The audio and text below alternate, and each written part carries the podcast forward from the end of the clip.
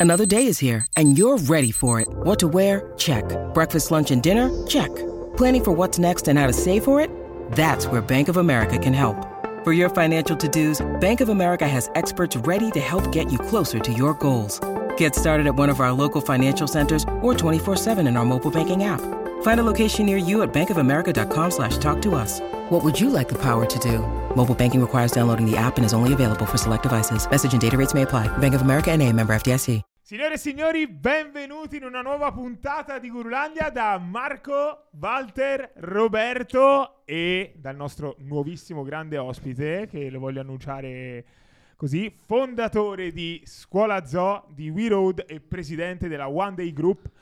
Diamo il benvenuto a Paolo De Natale. Grazie, grazie, grazie, ciao. È davvero, eh. Come stai Paolo? Molto molto bene, super contento di essere qua in Toscana da voi. Eh, no, noi siamo super contenti di averti qui eh, perché, cavolo, sei un imprenditore con la I maiuscola, veramente hai tutto ciò che hai fatto è, è- è per me assurdo e ti faccio i miei più grandi complimenti e adesso comunque eh, voglio lasciare subito la parola a te per eh, raccontare in un qualche modo, anche magari se qualcuno non ti conosce, eh, chi sei, che cosa fai e come sei arrivato a, a dove sei oggi. Certo, beh, se, considerando che chi vi segue di solito è un ragazzo giovane, se non conosce Scuola Zoo Road vuol dire che abbiamo sbagliato qualcosa. No, a parte gli scherzi, Scuola Zoo comunque è la più grande community di studenti in Italia, diciamo ragazzi dei superiori dell'università.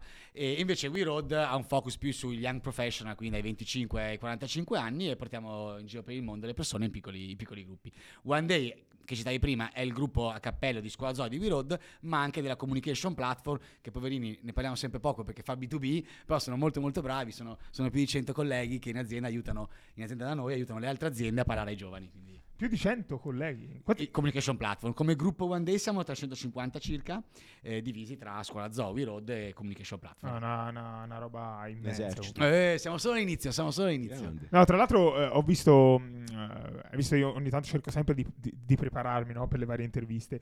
E, mh, mi stavo preparando su di te e mi è capitato su YouTube il video di Marcello Ascani che ti intervistava, dove faceva vedere un po' quello che era il tuo ufficio. quello- cioè, una roba, ragazzi. L'ufficio dei sogni. veramente. Assurda, cioè proprio una, una startup americana. Quanto E- è? pensa che l'ufficio non abbiamo avuto supporto di uno studio esterno di ingegneria e architettura, ma abbiamo diviso gli spazi dell'ufficio tra i vari team. Siccome ogni team ha, ogni azienda ha un team creativo al suo interno, ogni azienda ha avuto la possibilità di personalizzarsi la propria, la propria parte di ufficio. E quindi è tutto frutto del- delle idee creative dei nostri ragazzi. Ah. Molto figo. E si può venire a visitare, eh? Cioè, se andate sul, sul sito di One Day, c'è una mail, potete scriverci e noi facciamo un sacco di aperitivi, di visite, tra virgolette, Cioè, guidate. open, nostro- open day oppure sempre? No, no, no, abbiamo il. eh, Avete le cuffie del Silent, Sì. che è una delle, delle feste di scuola zoo, e le Silent Party. Le usiamo durante l'anno per fare i tour, anche quando, per non disturbare chi lavora, guidati con le cuffie. Poi le usiamo per fare anche con l'università il multilingua, quindi sai che hai due canali, italiano e inglese, per gli studenti internazionali. Ah, cavolo, figo. Top, bello. figo. Poi hai detto che hai anche altri due uffici, cioè 8000 metri quadri di uffici a Milano.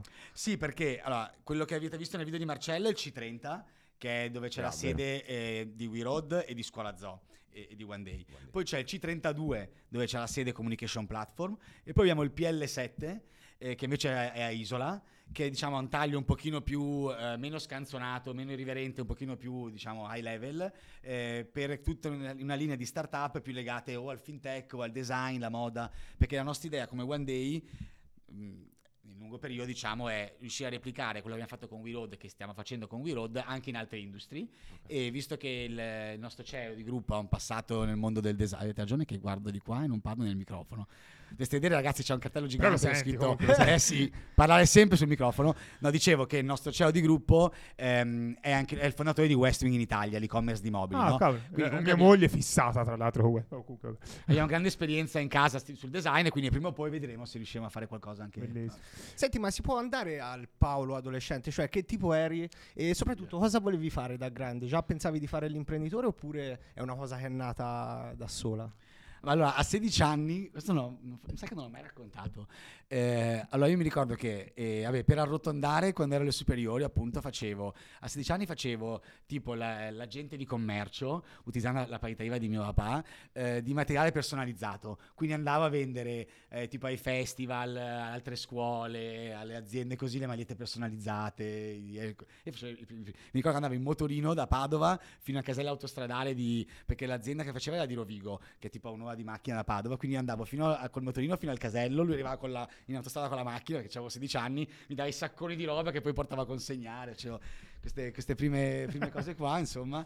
Poi di tipo 18 anni e qualche mese ho aperto la mia prima azienda, era una pizzeria, eh, Ah. trancio di pizza e spritz. Guarda, Eh, comunque partono tutti dalle così. pizze. Eh, no, e PR, e PR, perché secondo me chi PR. fa il PR, ragazzi, alle superiori... Perché già impari No, a vendere, diciamo. hai Vero, vero, Eh, vero, devi, devi eh, portare gente. E, e, e tra l'altro la cosa figa è che la pizzeria l'avevo aperta in società con quelli che erano i miei animatori eh, del campo scuola, ehm, che poi oggi è uno dei, diciamo, del- dei nostri advisor anche, anche in azienda, eh, che era comunque una persona che io avevo fiducia e stima, dieci anni più grande, e quindi sono stato prima socio di sua moglie nella, nella- nella pizzeria e poi lui ha aiutato noi.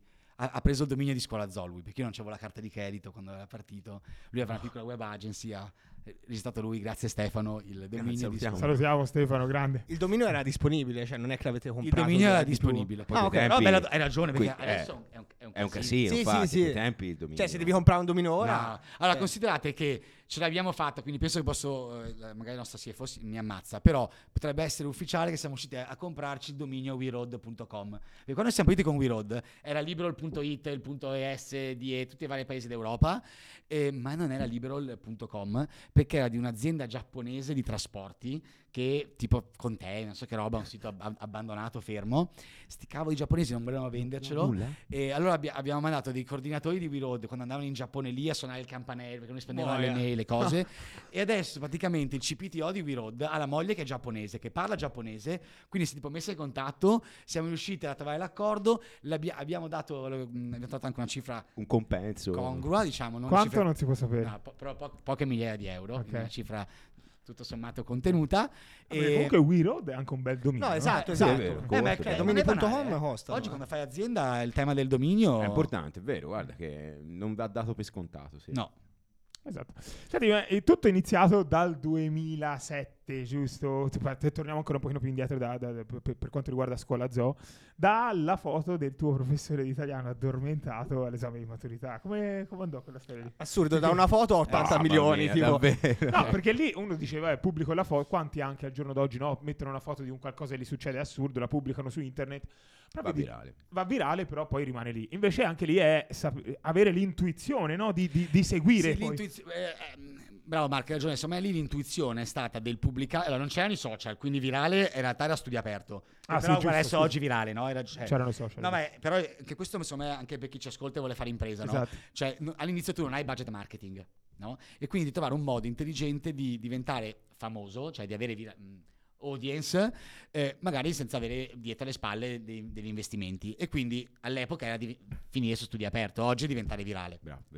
Però il punto che diceva Marco giustamente è, ma poi come fai a costruirci una- una- un'azienda attorno? Me lì la nostra, la nostra bravura è stata quella di capire che il problema del professore che si addormentava alla maturità non era solo un problema di Paolo, ma è un problema di tanti purtroppo ragazzi, cioè purtroppo ci sono dei insegnanti bravissimi, meravigliosi che meriterebbero un aumento e tanti altri meriterebbero di essere cacciati eh, a, a, a Verissimo. calci sul sedere, no? E quindi lì la chiave è stata, ragazzi raccontateci anche voi se avete avuto dei problemi di mala istruzione, no? Però all'inizio, scusami se ti interrompo, tanto capiterà tante altre volte.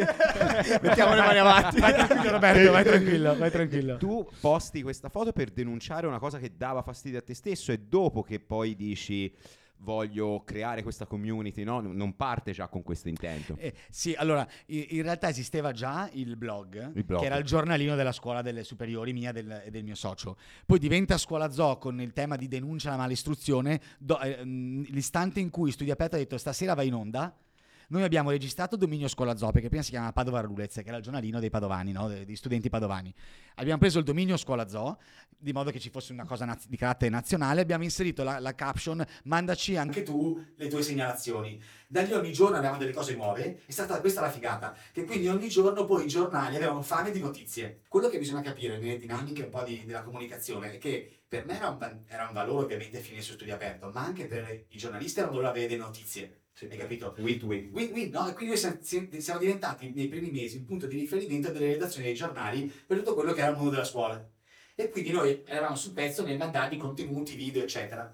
e ogni giorno abbiamo avuto visibilità, quindi da quel primo servizio di studio aperto ne abbiamo fatti, ragazzi, cioè milioni di euro di pubblicità gratuita, tutti i TG Italia, dove siamo andati a Barbara D'Urso, c'era ancora la Barbara D'Urso, Mattino 5, Bruno Vespe, Emilio Fede, tutti i TG, eh, Lucigno, non so se lo ricordate, Sì. quindi una visibilità incredibile e da lì la prima revenue AdSense e quindi sul blog c'erano la, la tabellare, poi l'e-commerce con i primi diari e poi l'ultimo stream di revenue gli eventi e quindi il primo ritrovo de- della community a Gardaland e poi la prima vacanza di 200 persone a Corfu, decine di migliaia, quindi insomma è andata bene dai. Tanto, eh, direi di sì. Wow. Dici sempre, noi facevamo, noi, Eh, eravamo io, io e il mio socio Francesco come scuola zoo, poi su- quasi subito è arrivata la Betty che lavora ancora con noi da parte dei viaggi e poi si sono aggiunte man mano delle, delle persone. All'inizio diciamo che i colleghi erano anche degli amici, non banale lavorare con amici, soprattutto sei molto giovane, e poi ci siamo strutturati, i primi tre anni comunque io stavo facendo ancora l'università a Padova, quindi era molto gioco diciamo. E infatti perché l'università mentre avevi già qualcosa di grosso tra le mani? Un po' penso che fosse comunque importante finire la triennale, ho fatto la triennale di economia a Padova, poi mia mamma ci teneva tanto, i miei genitori Ah, ci ok. tenevano tanto, tant'è che ho anche iniziato la specialistica, perché mia mamma ci teneva, poi in realtà la specialistica l'ho iniziata a Milano, ho fatto l'Erasmus, che era in triennale lavorando non avevo avuto tempo di fare, sono stato sei mesi in Turchia, esperienza stupenda, fatto l'Erasmus ragazzi, molto importante, vi vi apre la mente, andate all'estero, però poi tornate in Italia. Ma non ci mandate la ragazza. Fatelo voi, ma non mandateci la ragazza. E ho fatto l'Erasmus e poi ho mollato, ho mollato perché era molto di più quello che imparavo lavorando di quello che potevo imparare a- all'università. Però la triennale è stata molto, molto utile, molto importante. Intanto perché all'inizio quando sei molto giovane, comunque i docenti universitari sono il primo supporto un po' adulto che hai, un po' di mentorship. E poi il netto di compagni di, classe dell'università sono i tuoi primi poi, colleghi Sì. no? che, che, che prendi in- con te a lavorare, fa- con cui magari condividi l'avventura. Te poi tra l'altro quando ti sei laureato già facevi 10 milioni di fatturato, giusto? Allora, fammi fare il L'avevo sentito in un'intervista. Allora, mi sono laureato nel 2000... No, no, no, no, no, no, no. O avevo No, sentito no, sei- no, aspetta, abbiamo fatto 600.000 euro il primo anno, no, non 10 milioni, no, no, 10 milioni sono arrivato dopo. Però diversi milioni. Eh, mi fa 600.000 il primo anno, mi sembra, 2 milioni il secondo, 4, 6, 10, quindi sei un po' dopo, un po', dopo secondo me. Comunque pensa, io, mi ricordo questo, che quando l'abbiamo superati avevo analizzato un po' di statistiche in Italia. Allora in Italia ci sono 4 milioni di partite IVA e SR di tutti i tipi. Provate a dire quante, e per, per, eh, per Stato italiano, per la giurisprudenza, tu diventi da, da microazienda PMI quando superi 10 milioni di fatturato. Provate a dire quante sono in percentuale le aziende che superano i 10 milioni di fatturato in Italia. Eh, poche, con le Cioè- tasse che si paga qui mi sa poche. Il 2.6%. Ah, Però il dato, il dato assurdo è quante sono in Italia le grandi aziende. E per grandi aziende in Italia si è, si è, si è grande azienda quando hai più di 50 milioni di fatturato e più di 250 collaboratori. 30. No, beh, cazzo, 30 sarebbe, no, 30 sarebbe veramente poco. Però 4.000. Sono Ah, soltanto dai. 4.000 aziende in Italia, comprese le, le sedi delle multinazionali, per cui cioè, tu Ah, immaginati, ok. è ovvio che la Nestlé in Italia è una grande azienda, anche se, se è svizzera, no? Come... Però tu togli tutte le grandi aziende, no, no. avrei detto un po' di più, eh. stavo su 10.000, quindi anche di più. Vabbè, non è così comune avere 250 dipendenti. Insomma, in Italia abbiamo questo problema del piccolo ma mio. Eh, invece, io se guardo il mio percorso imprenditoriale, la singola cosa più importante e vincente che ho, che ho preso come decisione è stato, sono state due. Il fare un passo di lato come amministratore delegato e fare il presidente, focalizzarmi su quello che so fare bene, che nel mio caso è marketing e, diciamo, innovation, dando invece la parte di operation di scale up a, a una persona che aveva Che era stato che- competente, dici, Ah, ok, sì. Io che... Effettivamente lo riconosco anch'io, Vi- si, si percepisce che in Italia c'è un senso di attaccamento a ciò che si è creato, quando magari anche vendendo o facendo entrare qualcuno hai la possibilità di scalarlo un po' di più, ok? Di attingere come hai fatto tu dalla conoscenza di un'altra Hai persona. detto benissimo, bravo, perché c'è un tema sia di delegare e anche poi di apri- vendere, no? aprire il capitale. Quindi la seconda cosa sta questa,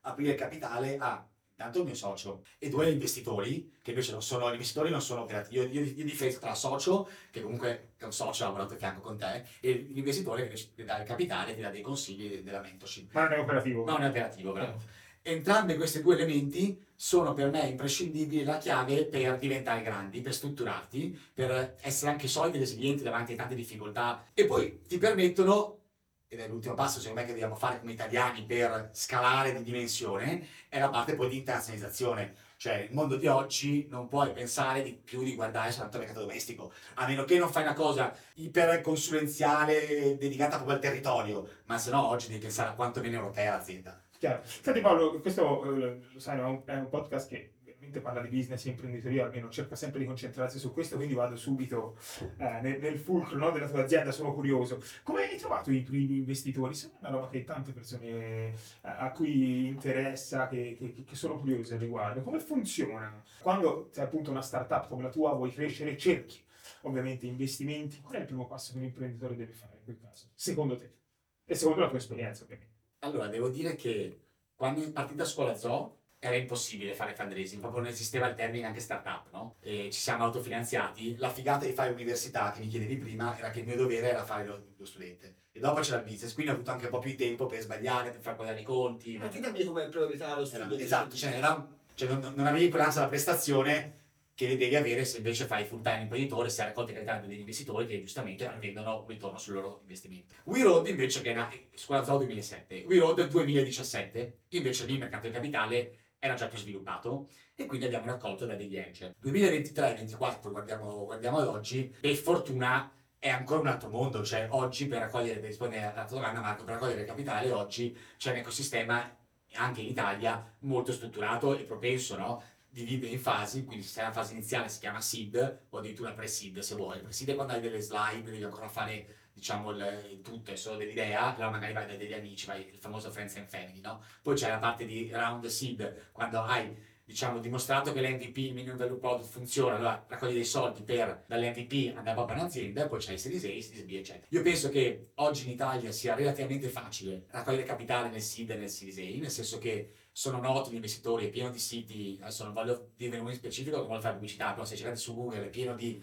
di di associazioni di ecosistema che ti fanno l'elenco dei family office in Italia, dei, dei fondi, eccetera, di A e ti rispondono a tutti. Cioè se tu mandi una mail, oggi ti rispondono tutti ragazzi. Un servizio efficiente. No, no, ma sai, ma sai perché? È molto semplice. Perché, sfatto subito un mito a chi vuole fare impresa, è molto più abbondante, ascoltate bene perché è una cosa importante, no? è molto più abbondante il capitale de- finanziario di quello umano. Ma agli investitori non è che mancano i soldi da investire, mancano le persone in gamba, le idee valide, Bravo. no? su cui credere e dove investire. No? Quindi ti rispondono tutti. Poi che ti diano i soldi, devi essere bravo te, dimostrare che sei insomma, la persona Sei giusta, anche un'idea valida. No? valida, Ci ci sia sostanza. sostanza, il team, giusto l'innovazione di, di- di prodotto, di modo di fare il business, eccetera. Però diciamo che l'elenco di chi chiede soldi c'è su internet, ti rispondono, poi a te è, è essere bravo. Il problema, poi chiudo sulla parte degli investimenti, in Italia probabilmente, anzi dal mio punto di vista, è il Series B, cioè in Italia quando tu inizi a raccogliere 20, 30, 50 milioni di euro per internazionalizzare, quindi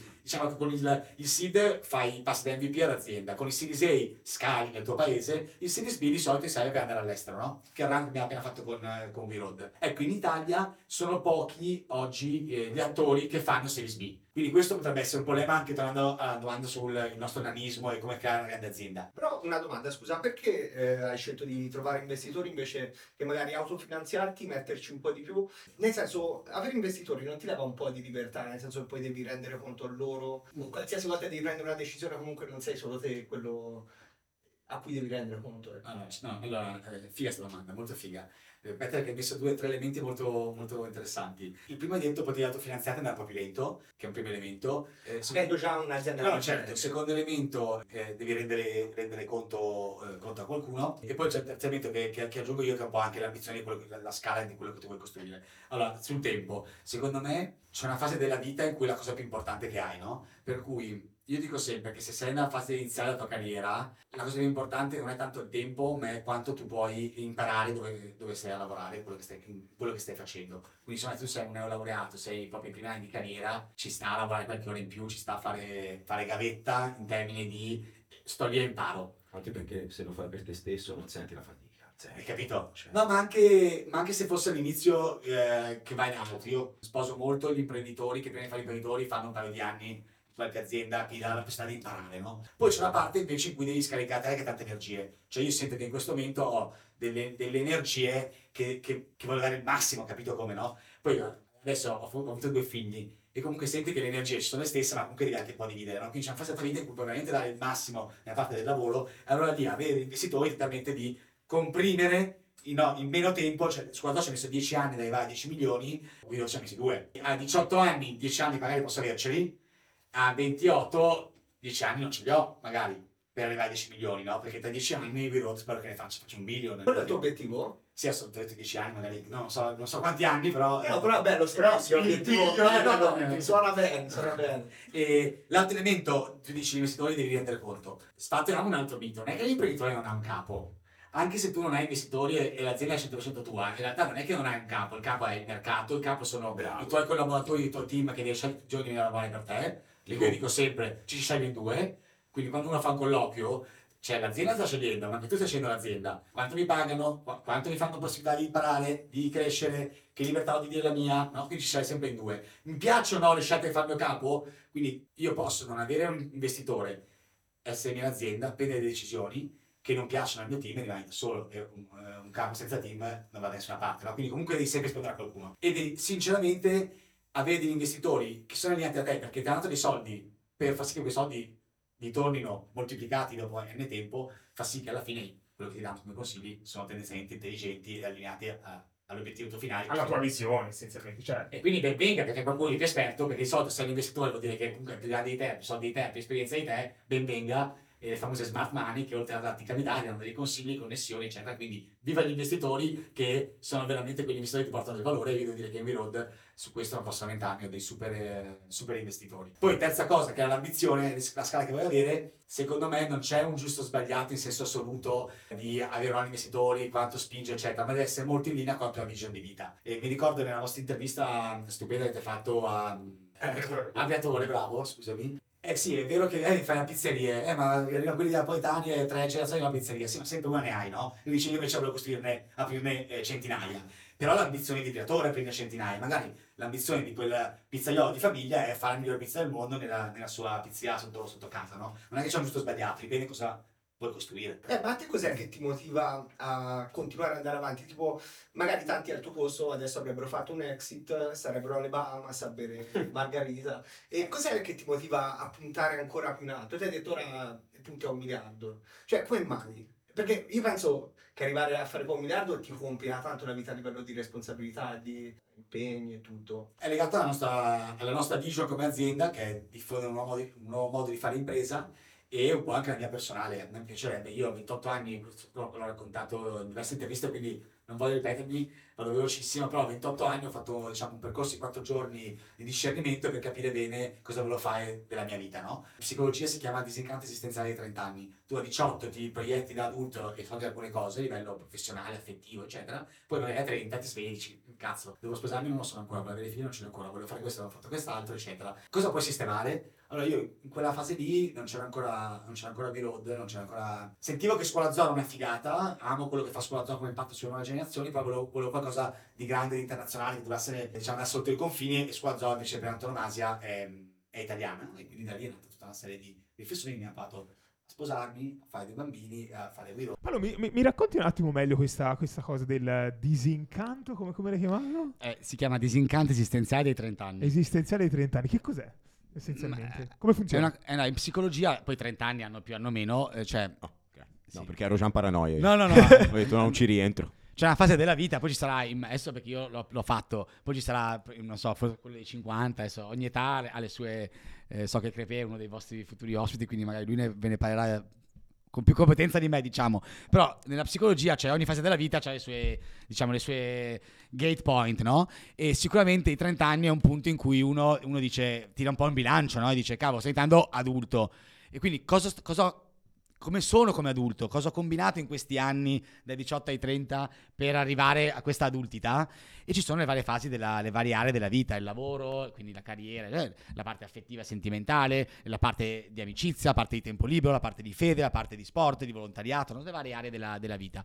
E tu a 18 anni, tutti quanti noi ci siamo proiettati da adulti in un certo modo in ognuna di queste, di queste aree della vita. E poi ai 30 è il momento di tirare un po' il bilancio e dire ok, cos'è che non rispecchia più il mio desiderio? Perché magari a 18 anni volevo fare l'astronauta, poi a 30 invece non mi interessa e quindi sono contento uguale anche se ho fatto l'astronauta. Cosa invece a 18 anni sognavo di fare o di essere, lo sogno ancora, ma per n motivi non, non sto seguendo quel percorso. E quindi prendersi del tempo per fare questo discernimento ti aiuta a capire se servono dei, diciamo, dei correttivi nel, nel tuo indirizzo Ah, di vita. figata sta roba. Molto Quando figo. perdi magari un po' il focus, la Quindi, motivazione. quindi prendersi del tempo vai... Ma ragazzi, nella vita di oggi, cioè questo valeva, questa è una cosa che ho fatto con i gesuiti, perché ho fatto il dopo scuola dei gesuiti, quindi il padre spirituale che mi seguiva da piccolo continua a seguirmi e quindi questa è una cosa dei gesuiti e quindi, quindi esiste da secoli. È una roba molto spirituale. Quello fatto io era anche sì di stampo religioso, poi esistono anche lai- eh, di stampo laico, diciamo. Per- dicevo, però è una cosa vecchia di secoli, ma che è super attuale e secondo me è ancora più utile oggi con sto telefono, siamo sempre eh, connessi, sempre a mille. Eh, sì. Quan- io quante volte ti prendi del tempo per te? Cioè, quante volte tu ti prendi una sera in cui non accendi Netflix e pensi? No? O ti prendi un momento, sei in metropolitana, sei in treno, sei in viaggio, invece che ascoltarti, no, ascoltate sempre Gurulandia, è molto importante. però non ascolti niente e pensi, e ascolti te stesso, no? Mai. Ma è vero, Mai. bravo. È molto. È così e poi quando lo fai, quella volta che lo fai, ti accorgi che ha un effetto positivo su di te. È, è- è impressionante, però poi dopo è la costanza che manca e Bravissimo, quindi esatto. va tutto a puttane, scusate. Ma... Se no vivi una vita che non è esattamente autentica, no? Vabbè, no, sono maggiorenni, ragazzi, Sì, sì, sì, eh, si può dire, si può dire. Poi Sgari ha fatto molto di peggio. Eh, quindi- sì, sì, sì, no, vabbè, non c'è problema, non c'è problema. Senti, eh, fuori onda eh, ci raccontavi anche di chef in cucina. Parliamo Chef in camicia, chef in camicia, scusa. Fuori onda ci raccontavi anche di chef in camicia. Eh, ci... Sì, perché è una. ehm, non l'abbiamo fondata noi, eh, ci sono tre ragazzi che l'hanno, che l'hanno fondata, che ehm, abbiamo ritenuto essere, diciamo, degli imprenditori validi, ma che avevano l'opportunità di scalare ancora di più con magari un supporto di un gruppo un po' più strutturato e viceversa loro hanno visto in One Day eh, la il giusto pattern industriale per, eh, per Per scalare. crescere, esatto. E comunque è una realtà che ha diversi milioni di follower. Sì, poi loro sono stati molto, molto famo- food eh, Super blogger, bravi ma, loro, loro da, super da bravi. tempo Sì, prima sì. che iniziasse tutta super sta roba bravi, su super sì, super sì, bravi, bravo. fanno qualche milione di fatturato Bravi. e tutto sul B2B branded content, no? E quindi eh, la- quando ci siamo conosciuti abbiamo detto cavolo, con una community così forte, oltre ad avere delle revenue da diciamo le, le aziende del, del food del beverage che pagano per fare pubblicità, poteste anche creare delle- della parte B2C, quindi un e-commerce di prodotti o per cucinare o di video lezioni, eccetera. E quindi loro già avevano iniziato a fare con il brand Accademia, con i chef stellati dei corsi di, di- di cucina, con noi stiamo iniziando a sviluppare sempre di più questa, eh, diciamo, questo filone, e perché poi nel piano industriale di One Day, come vi, vi accennavo anche un pochino prima, ci piacerebbe andare a, a creare delle altre grandi aziende B2C per andare a coprire le varie passioni raga- delle, delle persone. Quindi c'è la parte travel, la parte education, che l'abbiamo già coperta con Scuola Zoe e con We Road, il food è sicuramente un'altra passione importante delle persone, ci piacerebbe un domani il, il design e lo sport, queste sono un po' Stai le... facendo come Monopoli te, tipo, e prendi... Eh, ma poi tutte le macro aree, quelle un po' E- più... E non è detto che siamo noi a fondarla, quindi se c'è qualche ragazzo in gamba che la o ragazza, eh, mi raccomando, imprenditrice, viva le imprenditrici donne. Io sono anche presidente di Confcommercio Giovani e con me c'è Danila, la fan di Uno Bravo, bravissima. E dobbiamo spingere sempre di più. Ci sono troppe poche le imprenditrici eh, donne in Italia, un grande peccato. E, e quindi dico, non per forza dobbiamo averla fondata noi, possono esserci anche delle persone esterne che l'hanno fondata e ben venga, in quel caso ci si trova allineati su vision, mission, valori, come fare, molto importante questo, no? Quando tu ti scegli un investitore o un partner industriale, che quindi un socio no, che ti aiuta, prima ancora della valutazione economica, di quanto è l'investimento, diciamo, finanziario, è molto importante il match culturale di essere allineati su When you need mealtime inspiration, it's worth shopping Kroger, where you'll find over 30,000 mouthwatering choices that excite your inner foodie. And no matter what tasty choice you make, you'll enjoy our everyday low prices, plus extra ways to save, like digital coupons worth over $600 each week. You can also save up to $1 off per gallon at the pump with fuel points. More savings and more inspiring flavors make shopping Kroger worth it every time. Kroger, fresh for everyone. Fuel restrictions apply. È l'obiettivo finale, la vision e come vuoi arrivarci, quindi la mission e i valori che, che- che ti guidano. Perché il sim è una cosa dove poi scazzi. Bellissimo. Quindi comunque fate anche acquisizioni, essenzialmente. Siete un po' degli Sì, non è acquisizione, è un investimento industriale, quindi siamo diventati soci di Chef in Camicia, abbiamo circa il 30%. E, Ah, di minoranza sempre comunque. Lì siamo ok. di minoranza, sì. Ok. E poi c'è un'opzione in futura di crescita, insomma, hai fatto anche dei round su Accademia. Senti, una mia curiosità, no? Inizialmente, nei primi anni di startup, come hai fatto a imparare tutte le cose che Bravo. servivano per farla crescere e mandarla avanti? Cioè, hai imparato sempre dai tuoi errori oppure hai avuto un mentore? Bravissimo. No, no, scusa, ti ho interrotto, scusa. No, no, no. No, Anzi, no, fa eh, piacere che apprezzi. No, ed- sì, perché Cioè, sono contento, Io dico sempre che prima eh, i primi anni di scuola zoo siamo cresciuti learning by mistakes, cioè abbiamo fatto tanti quegli errori che eh, abbiamo voluto... eh, tu immaginati però, avevo 20 anni, avevamo 20 anni, milioni di follower da subito, ci sembrava di essere tipo che tutto fosse facile. Poi non quindi- c'era l'informazione di oggi. Non c'era l'informazione, Anche se la è gestione, YouTube e c'è anche la gestione di questi follower. Da era, zero, insomma, zero investitori, zero tutto e quindi noi ci sentiamo tipo supereroi e quindi abbiamo fatto mille mille Errori, dive- cazzate. errori, diversificazione del brand, abbiamo fatto i motorini con la Malaguti, abbiamo fatto i calendari. vero, i motorini avete Te lo fatto. ricordi i motorini? Eh, I libri con Mondadori, un film con Medusa, abbiamo fatto di tutto, no? Assurdo. E abbiamo fatto a fare subito, appena nata Scuola Zoo, abbiamo fatto a fare eh, Scuola Zoo all- in, in Austria, poi in Spagna, siamo schiantati, fatto malissimo. Mi ricordo che tutti i primi le bid dei primi anni l'abbiamo buttato via in errori di eccessiva di- diversificazione del prodotto, eh, hiring, eh, assunzioni sbagliate, perché comunque un imprenditore che è bravo a fare qualcosa, tendenzialmente un imprenditore è molto bravo a fare il prodotto di cui è il founder, no?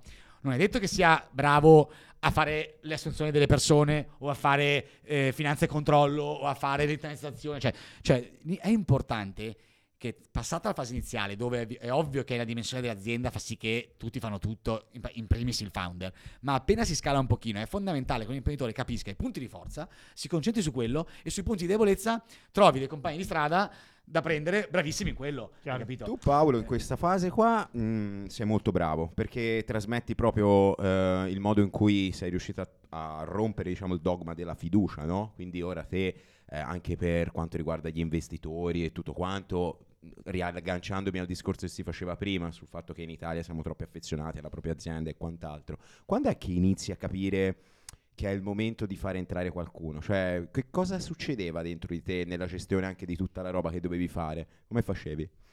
Allora, ali- la, la prima volta è stata quando Scuola Zoo aveva già i tre le linee di business, la parte di e-commerce, la parte di pubblicità e la parte di viaggi, che avevano tre ehm, flussi di cassa completamente diversi. L'e-commerce prima incassi no, e poi paghi il, il- il fornitore, nei viaggi devi prima pagare i letti e poi vendi la, la vacanza, nel B2B sapete benissimo che incassi... eh, eh, se va bene a 60-90 giorni. Quindi li- prima cosa era un'unica SRL però con tre flussi di cassa completamente diversi, con anche delle marginalità eh, diverse. L'organigramma è tutto mischiato, invece erano anche lì professionalità diverse. Il, il brand vende di DI di scuola zoo a un ragazzo di 14-16 anni è diverso che vendere un viaggio a uno di 19 o di tua all'università. E quindi serviva diversificare anche il brand da scuola zoo a scuola zoo viaggi. Quindi quando era tutto troppo un mischiotto, e ce l'ha un po' detto il mercato, nel senso che dopo tanti anni di crescita eh, anno su anno a doppia cifra abbiamo avuto un paio di anni di plateau, no? Allora lì abbiamo capito che stava diventando eh, la macchina andava riorganizzata e quindi abbiamo preso i primi tre consulenti, uno proprio finanziario, uno di brand e uno di gestione delle risorse umane, che tra l'altro era il mio animatore che dicevo prima del- e, abbiamo fatto la prima diciamo riorganizzazione aziendale dividendo da un'unica SRL a tre per i tre stream di revenue con un organigramma eccetera. Che già così sembrava più ordinato. Più or- bravo, più ordinato. Poi, quando è arrivata We Road, abbiamo capito che non volevamo metterci 10 anni, famosi te- del tempo, per fare 10 milioni, ma volevamo fare una cosa molto grande in meno tempo e quindi gli investitori. Nel frattempo era cambiato anche il contesto, quindi in Italia comunque erano arrivati diciamo, tutti gli angel, i family office, un po' le dinamiche tipiche da oggi. Però questa apertura come cioè, l'hai acquisita con il cammino? Perché io eh, cioè, mi torna Ma secondo me è un po' indole, un po' è a, a, a suon di randellate, di errori. Ah, dici, è il momento che avuto- mi faccio da parte perché Eh, questo magari non so farlo bene, allora prendo uno È che lo sa far semplicemente meglio. secondo me capacità E e, poi anche ambizione. giovane età, Eh. che non è scontato. E umiltà. No, ma perché, cioè, a mio parere, anche ciò che di- differenzia un buon imprenditore da un cattivo imprenditore è la facoltà col quale ammetti di non saper fare una cosa e aver bisogno di un professionista per farla, capito? Che non è sempre così. Vabbè, ma secondo me, almeno io sono dell'idea, non- poi non so se sei d'accordo con me, che anche se sei imprenditore, sei capo dell'azienda, devi sempre essere il meno esperto nella stanza con i tuoi collaboratori. Sì, sì, Cioè, certo, quello quello è fondamentale. Cioè, alla fine l'imprenditore quello che deve fare è... mm, coordinare. Esatto, motivare, essere un leader essenzialmente, però poi chiaro che se vuoi crescere hai bisogno di circondarti di persone che con la tua visione che siano più bravi di te in, in una specifica mansione. Infatti, qual è la tua dote Eh, principale che pensi che ti ha permesso di arrivare a questi livelli? Tipo eh, essere un bravo leader, eh, capacità di marketing? Qual è la tua dote Ma- principale? Eh, detto che comunque si, si deve migliorare sempre, sicuramente oggi il palo di oggi è diverso dal palo di un po' di anni fa, dove tante persone senior sono arrivate e mh, non abbiamo funzionato insieme, proprio perché, come diceva Marco, non avevo ancora quella ehm, capacità un po' di fare l'imprenditore eh, founder che f- dà la vision, però poi fa un lato sull'operatività. Quindi io mi ricordo che i primi C-level che sono arrivati, soprattutto in scuola zoo, che è un po' il mio, il mio primo bambino, eh, un po' hanno sofferto la mia eccessiva, ehm, eccessiva presenza. Gabriele Sada, che è l'attuale amministratore delegato di scuola zoo, è un santo che mi, che mi sopporta. Poi devo dire a lui, penso di essere un po' migliorato nel, nel- nel tempo. Poi c'è Mattia che c'è di gruppo che fa un po' da, eh, da argine a quando io supero un po' il, il- il confine, però sicuramente all'inizio è stato molto difficile per una persona senior entrare, entrare in, in azienda. E penso che sia ehm, oggi per fortuna più facile, non soltanto in One Day, ma in generale nell'ecosistema, perché anche i senior del mercato sono un po' cambiati, no? Cioè, ci, me è molto cambiato il mercato dei C-level, dei manager di 5-7 anni fa da quello di oggi. Oggi io penso che una persona che ha 30, 35, 40 anni, che ha fatto 10 anni magari di multinazionale e che vuole cambiare, sa che cambiando, diciamo, contesto da grande azienda a una scale up, sa cosa aspettarsi in termini di difetti, ma anche in termini di opportunità. Quindi tasso di crescita dell'azienda, possibilità di sentire tu all'azienda di costruire qualcosa che magari hai delle stock option, hai dei bonus legati a dei risultati, hai diciamo anche più eh, margine d'azione perché non hai le procedure della multinazionale, cioè quindi oggi secondo me il mercato è molto più maturo e quindi io invito che io faccio a tutti gli imprenditori che sono in una fase diciamo che hanno superato la parte iniziale prendete gente da fuori esperta che sentite che c'è una grande sintonia e gui- traghettate la vostra azienda in una dimensione che duri oltre di voi che vada oltre al piccolo ma mio Chiaro. Come chiaro. fai a capire te se è la persona giusta? Ah, questa. Allora, eh, allora devo dire che eh, abbiamo sviluppato nel tempo un bel modello. È stata bellissima la Betty, che appunto era la mia socia di scuola Zoo Viaggio all'inizio, che adesso fa la capa di People and Calcio, si chiama da noi. Sì. E abbiamo messo in piedi un modello sulla selezione delle persone. E, insomma, è, Cioè è un pattern? Sì, è una figata. Nel senso che, allora, intanto da- per can- candidarti, questo è per tutti i livelli, eh, dal più junior al, al più senior. Ehm, abbiamo quest'ultimo step, parto dallo step finale, poi ti dico a monte. Sì. E lo step finale è, lo chiamiamo One Day in One Day, che è un giorno in One Day, per cui è come se tu prima di sposarti, vai con- cioè convivi, no? Sì, sì, sì. No? E quindi eh, eh, conosciamoci, no? Quindi dedichiamoci del tempo. Addirittura l'attuale amministratore delegato di, eh, di We Road, lui era in, era in paternità e ha fatto più di un giorno, ha fatto diversi mesi di, diciamo, di consulenza eh, prima di eh, decidere, lui lavorava in Booking, eh, era lì da 18 anni, era il VP eh, di, di Booking, aveva sotto di lui 1500 persone, doveva mollare Booking per venire in We Road, insomma era un passo importante sia per noi che anche per lui, no? Quindi bisognava di nuovo essere in due molto, molto sicuri e con- eh, certi della scelta e quindi lui ha fatto proprio diversi mesi di, di consulenza in cui ci siamo conosciuti meglio, proprio nel day by day, simulando che fosse già il nostro No, CEO, chiaro, quindi chiaro. veniva alle riunioni, eh, cioè, capito? E ci siamo piaciuti un sacco e infatti poi eh, oggi siamo contentissimi, da due anni è il nostro amministratore delegato. Però tutte le persone che lavorano da noi fanno questo- questa giornata insieme di, di questa convivenza che arriva come ultimo step di una serie di cose intermedie che per le figure diciamo più junior partono da un video di presentazione, Ok. non il curriculum. Mhm. Quindi da noi tu puoi candidarti anche via WhatsApp, anche sulle stories di Instagram, siamo super smart. E, e poi ti chiediamo di fare un video perché in primis lo facciamo noi. candidatura, chiaro. Quindi tu, se tu devi assumere qualcuno, te manager, devi fare un video in cui ti presenti, cioè ti prima tu la faccia.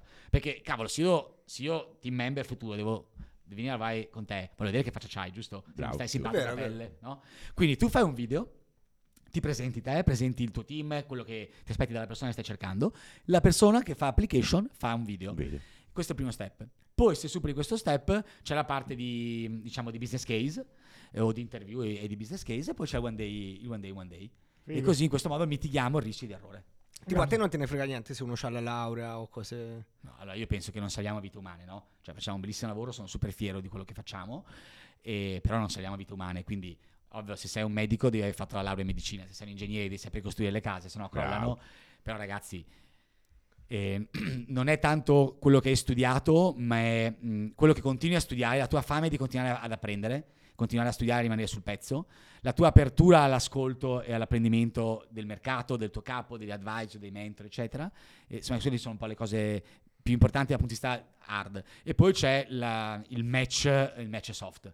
Per cui tu puoi anche essere super competente, ma se abbiamo due modi diversi di... Ah, vero. No, non Sì, sì, funziona. non scatta la scintilla. Senti Paolo, prima mentre parlavi hai detto che ti sei fatto del male quando eh, hai testato nuovi mercati come Austria. Sp- E questa è una cosa che ho sentito spessissimo dire da, da tanti perché ehm, spesso eh, le aziende, specialmente nelle fasi embrionali, pensano che se un prodotto o un servizio vada bene in Italia poi possono scalare tranquillamente anche eh, negli altri paesi. Invece non è stato così per te, giusto? Era troppo presto, abbiamo, abbiamo fatto troppo presto il passo con Scuola Zoo dell'internazionalizzazione, ci ha fatti veramente male e con We Road devo dire che siamo molto più contenti, già oggi il 30% del fatturato di We Road arriva dagli altri paesi europei dove abbiamo aperto, Top. però l'abbiamo fatto con le spalle molto più larghe, no? quindi il mio consiglio è sicuramente pensare all'internazionalizzazione perché, come dicevamo prima, per queste cose di grande oggi devi pensarla almeno europea l'azienda. Però ci sono tempi e modi giusti per farlo, quindi devi essere sicuro che i processi e il team in Italia eh, siano, cioè, funzionino, siano collaudati, devi avere cassa sufficiente per scalare all'estero, considerate che un po' per inesperienza e quindi costerà tutto di più, no? Dal costo di acquisizione dell'utente perché non è la, la- la tua lingua, non è il tuo usi e costumi, non, è- non conosci bene Beh, il, il mercato, eh, il team sei nessuno e quindi per assumere qualcuno sarà molto più difficile, assumere qualcuno in gamba è ancora più difficile, non sei lì presente tutti i giorni, cioè ci sono n complessità che renderanno più costoso di quello che uno pensa l'internazionalizzazione, quindi devi avere messo in sicurezza ca- casa tua e avere la cassa sufficiente per fare tutti gli errori che servono per andare all'estero Ok. e poi devi avere l'agenda libera perché non andrà mai dritto al primo colpo, quindi oltre ad avere i soldi devi avere anche il tempo di gestire questa cosa, no? E quindi anche lì è molto importante decidere chi va tra, diciamo, leadership team con lo zaino in spalla all'estero ad aprire eh, la country nuova, no? E, per esempio noi in We Road ringraziamo un sacco Erika, la nostra co-founder, che lei si è fatta in. Ciao, pandemia. Erika. Ciao, grande Erika. Tanto dovresti invitarla perché lei pazz- buca lo schermo, è pazzesca. E abbiamo aperto la, eh, la, mh, Spagna poco prima del Covid e abbiamo dovuto tenere botta durante il Covid, facendo viaggi. Lungo raggio di gruppo, vi immagino. Infatti poi ti volevo chiedere di quel periodo. Eh, tosto. Poi abbiamo aperto UK tra- quando sembrava finita la pandemia, ma poi è arrivata la seconda ondata. Beh, mm. E Francia e Germania subito dopo la, la- la pandemia, no? E, e Erika è andata di persona a gestirsi lo startup di tutti questi paesi, andandoci pure a vivere a Londra sei mesi perché è stato il mercato più, più difficile, no? E ha potuto farlo, uno perché, cioè comunque è stata disponibile, quindi serve un, un socio disponibile a fare, a fare questo cambio di vita. E, e due perché comunque invece in casa c'eravamo comunque io, Fabio, l'altro co-founder, il resto del team che portavano avanti il resto dell'azienda, no? Quindi va, va scelto sempre il momento giusto per andare all'estero. Senti Paolo, ti volevo fare una domanda io adesso. Ehm, durante la tua carriera imprenditoriale, almeno fino ad oggi, ci sono stati dei compromessi che magari hai dovuto accettare? Qua- a questo punto quali? sì, sì, sì. Ma compromessi eh, non puoi Oh. fare tutto. Cioè, Eh, il compromesso più grande è scegliere cosa fare, no? Su cui devo ancora tanto lavorare, mi sgrida sempre il mio CEO.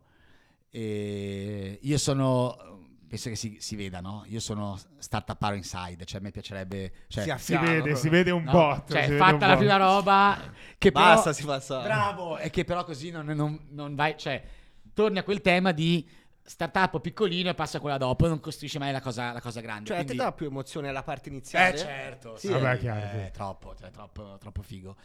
Eh, però guarda, ho scritto una mail a tutto il nostro team adesso per, eh, per inizio dell'anno nuovo eh, in cui spiegavo il concetto della- dell'effetto leva su esperienza e reputazione. C'è un libro bellissimo che si chiama L'Almanacco. eh, Conosco, bello. Beh, figo, eh. E tra le cose interessantissime che dice, spiega l'effetto, le- l'effetto leva che hai quando tu ehm, sei da tanti anni in un'azienda o in un settore, in un mercato e lavori da tanti anni con, con- con quel team e su quel progetto. Ed è tutto più facile perché ci si conosce, sai Mhm. come prenderti, sai come lavorare, c'è fiducia reciproca, non devi seguire i manuali, procedure, eccetera. Hai la reputazione. Quello che fai tutti i giorni. La gente si fida di te e, e tu- è tutto più facile e quindi o a parità di risultato lavori di meno oppure a parità di ore di lavoro e di effort vai molto più lontano, no? E quindi in realtà è proprio scientificamente provato che è molto, eh, diciamo, più, cioè, più vincente stare focus su una singola cosa e farla in grande che continuare a, a cambiare o, o carriera e lavoro o progetto se tu fai, in- fai innovazione, no? E su questa cosa è un esercizio che io devo ancora un po', un po' fare che però diventerà imprescindibile man mano che diventi grande. Comunque quest'anno come gruppo dovremmo puntare a fare 150 milioni. È Wow. ovvio che se facciamo una roba nuova che il primo anno fa 200, 300, 500 mila euro, non ce ne accorgiamo neanche, no? Deve essere una cosa a scala. Penso a Wiro Dix, che è il nuovo modello che abbiamo lanciato l'anno scorso di viaggio, dove il coordinatore può ideare il suo viaggio. Ehm, il primo anno ha fatto il 10% del, del volume di, di We Road. Quest'anno i- di We Road Italia sta facendo circa il 30%, no? Wow. Quindi comunque stiamo parlando di Una roba che funziona. una roba che funziona, diciamo, Nei milioni e milioni e milioni di euro. Eh, allora, questa qui è un'innovazione che ha senso fare, no? Perché è andata subito a scala e- e Ha dato un impatto subito positivo. Capito? Quindi eh, più cresciamo e più sarà importante continuare a innovare il prodotto, però sapendo che non devi fare, cito il mio investitore, margherite, ma devi fare fette importanti di fatturato Certo. nuovo con l'innovazione. Ah, Certo, sì, sì, sì. Comunque Quindi il compromesso è quello, è dire di no, tipo We Road the Family, ho capito che non la faremo in questo momento perché è troppo... chiaro, Però vorresti, Vorrei quindi tantissimo, perché ho due figli, vorrei viaggiare, però ho capito...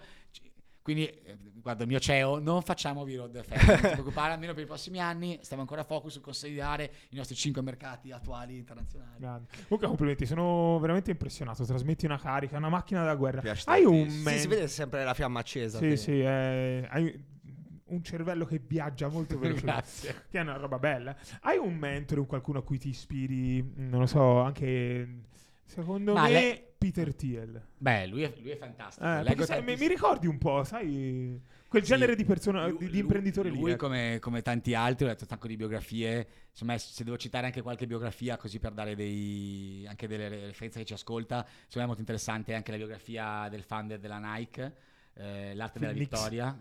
Un libro be- meraviglioso, eh, bellissimo il libro di Tim Cook che racconta comunque dopo Steve Jobs come la Apple sembrava destinata a fallire, invece Tim Cook l'ha, l'ha- l'ha fatta volare. Beh, Elon Musk, Eh, cosa ne pensi di Elon Musk? incredibile. Ah. Richard Branson della Virgin è, è pazzesco, cioè ci sono un sacco di...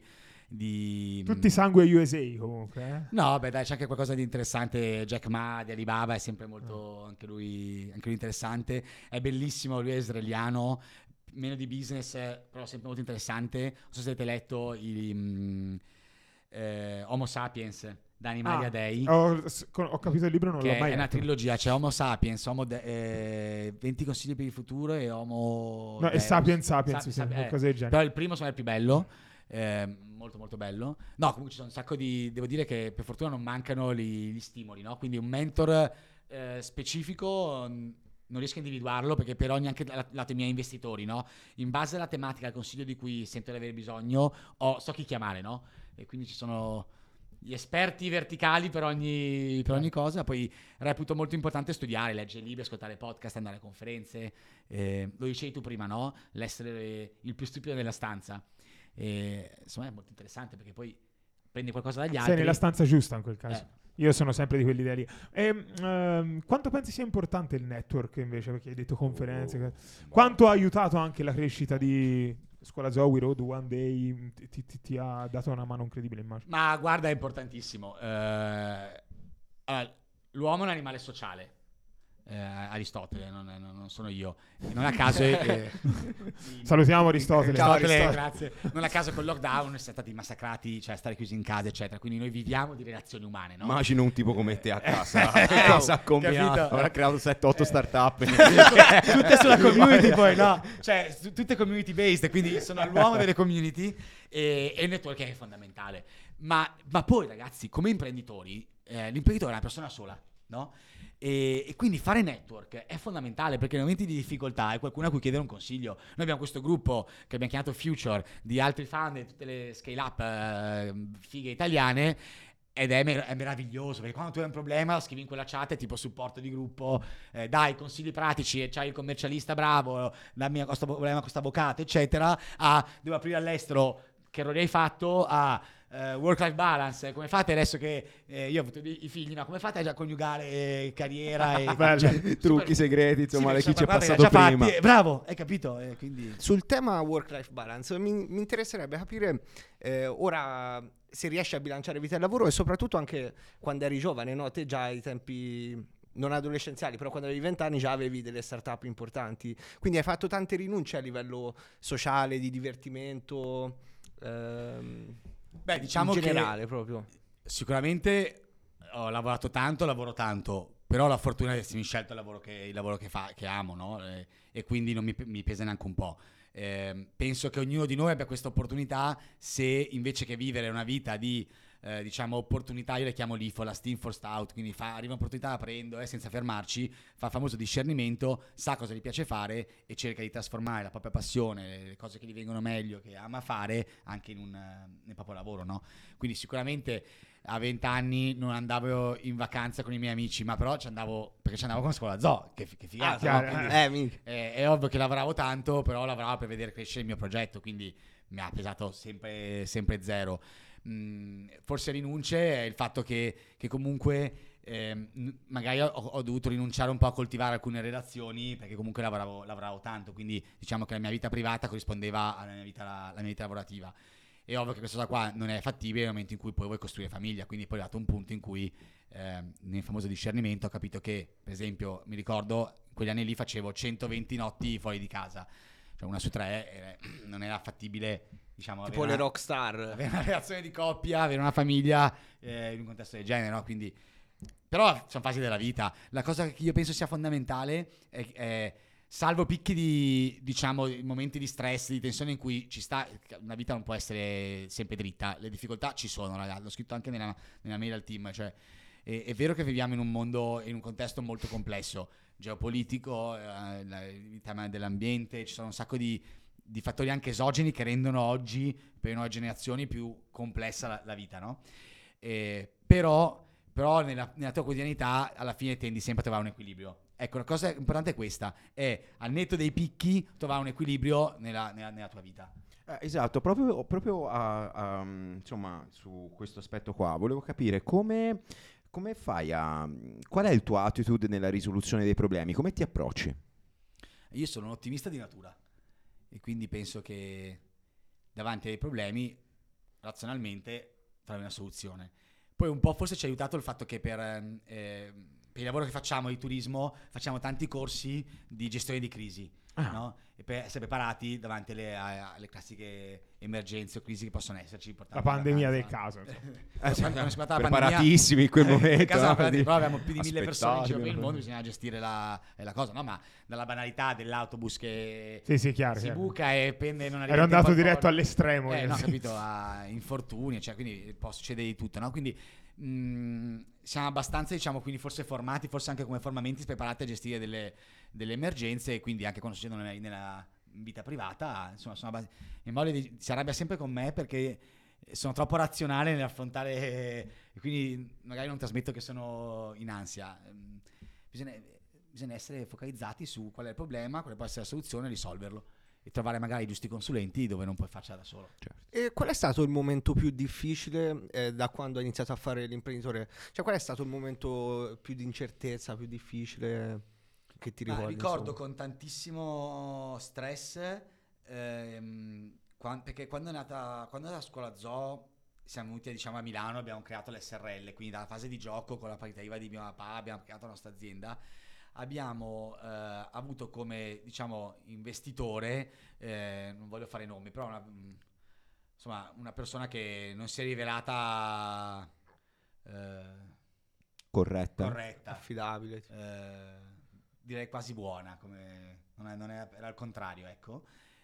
Da, da incubatore che doveva essere, direi che era inculatore. Inculatore. Nuovo termine. Esatto, c'era molto pressing psicologico nei nostri confronti, sì. Era un uomo di due metri, anche, anche imponente che veniva lì. Eh, insomma, è stata un'esperienza anche umanamente molto faticosa. Mm, e lì è stato veramente difficile. E lì ringrazio i genitori, mm, mio papà, il papà di mio socio, comunque sono anche intervenuti, avevamo vent'anni, eravamo appena partiti. E lì è stato molto stressante, no? Perché era proprio una cosa anche emotiva. Invece se devo guardare, e quindi mi raccomando è sempre importante scegliere i, i giusti investitori. E, ehm, e, poi invece forse la cosa un po' più difficile durante il Covid eh, è comunque stato al di là della, del momento iniziale delle mille persone in giro che bisognava risolvere, la gestione finanziaria comunque di, di un'azienda che vive di turismo con i confini bloccati e poi l- tenere motivate le persone. Perché comunque eh, tenere un team ambizioso che è venuto a lavorare con noi perché sapeva che poteva divertirsi, crescere, Girare sperimentare, eccetera, eh, sei fermo, eh, è stato emotivamente, emotivamente difficile tenere attiva, attivo il team e la community. Devo dire che eh, di nuovo si è vista forza della community, quindi la community ha risposto molto bene. Abbiamo superato alla grande il Covid, tant'è che alla fine, l'anno dopo del Covid, abbiamo fatto tre volte il fatturato dell'anno prima del Covid. Quindi, comunque, siamo riusciti a, ri- a riprenderci, a riprenderci subito. Oggi, forse la scelta più difficile sono i famosi compromessi, diciamo prima, Eh, cosa fare e cosa non fare, no? Dipende dalle scelte. Non si può dire di sì a tutto, e quindi. Comunque anche lì c'è un problema, troviamo la soluzione. Durante il Covid, anche se non mi ricordo dove l'ho visto, eh, hanno realizzato delle gift card Sì. eh, per eh, i viaggi futuri post-Covid. Avete fatturato tipo 750. Sì, lì è stata grandiosa la community. ne- eh, ha comprato le gift card. Abbiamo proprio detto, ragazzi, noi dobbiamo pagare gli stipendi. In questo momento è vietato vendere il nostro prodotto, però non è che sarà vietato viaggiare per sempre. Ci fate la cortesia, aiutateci. Noi vi facciamo uno sconto sulle gift card.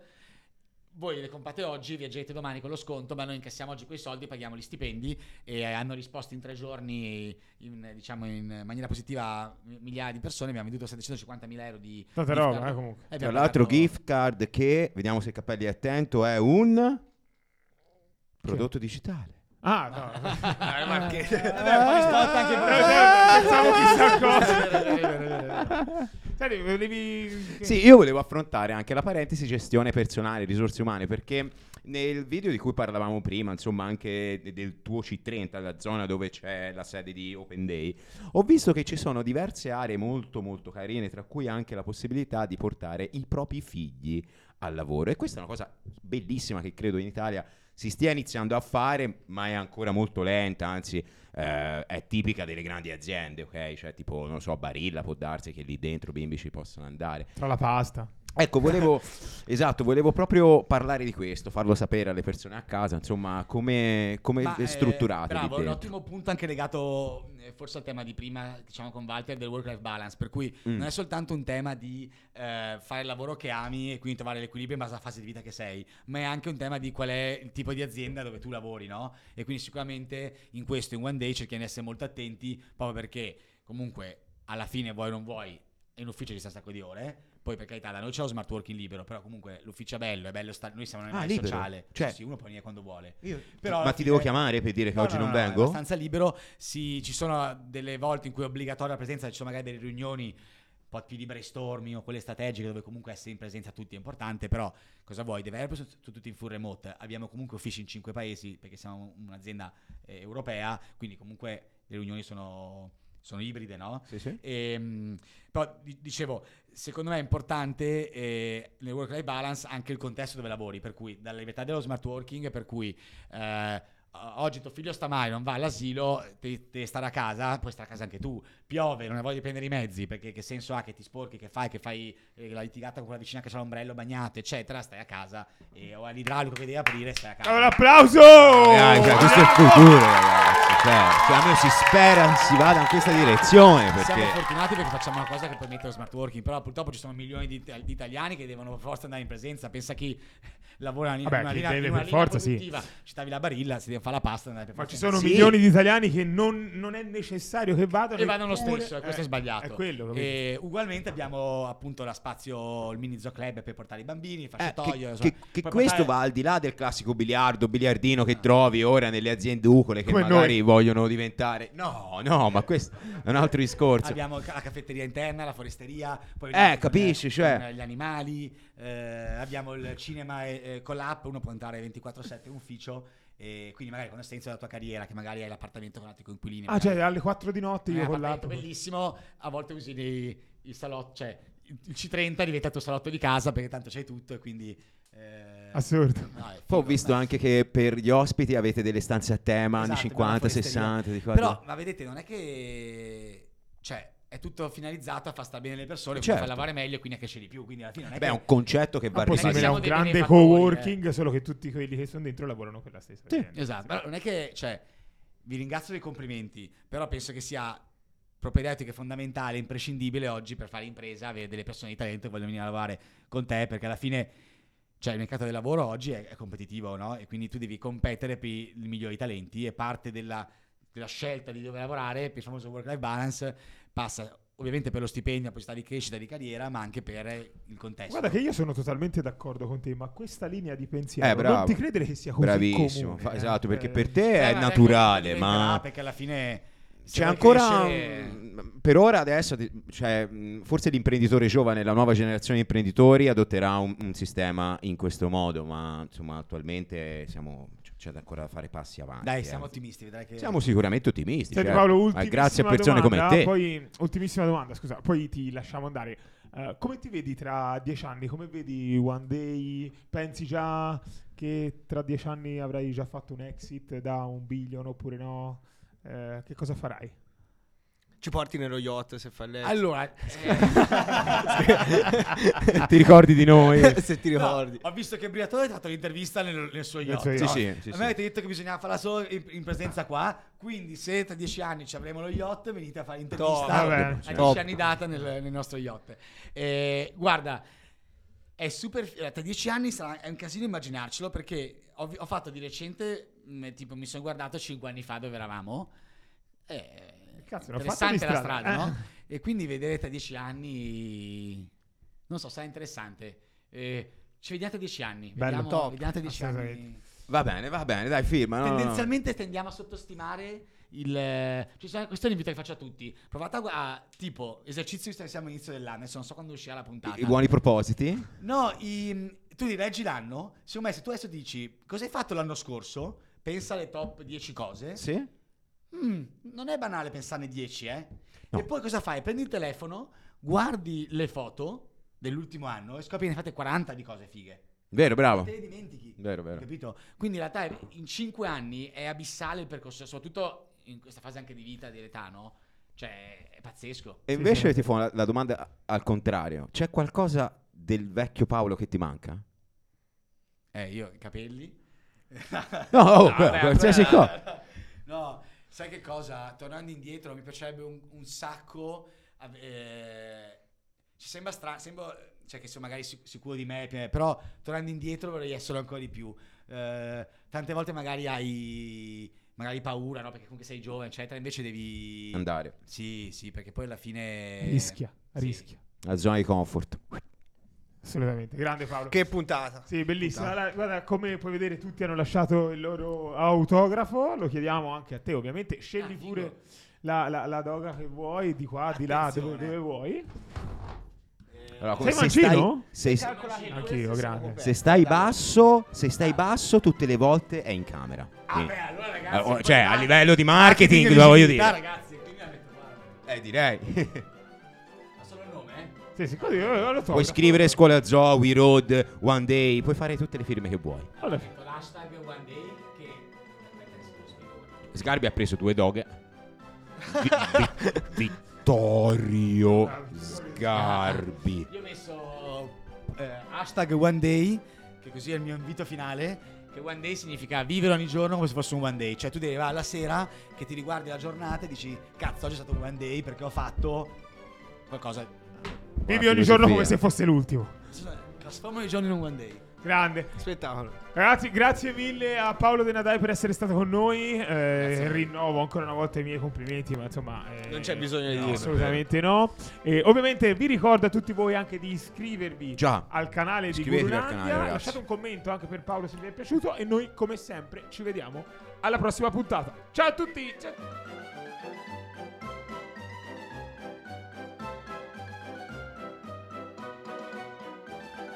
Chuck, puntata a Paolo. Le mani, Nadai. le mani al microfono. Prima devi dire per te, poi Chuck. Le mani qua.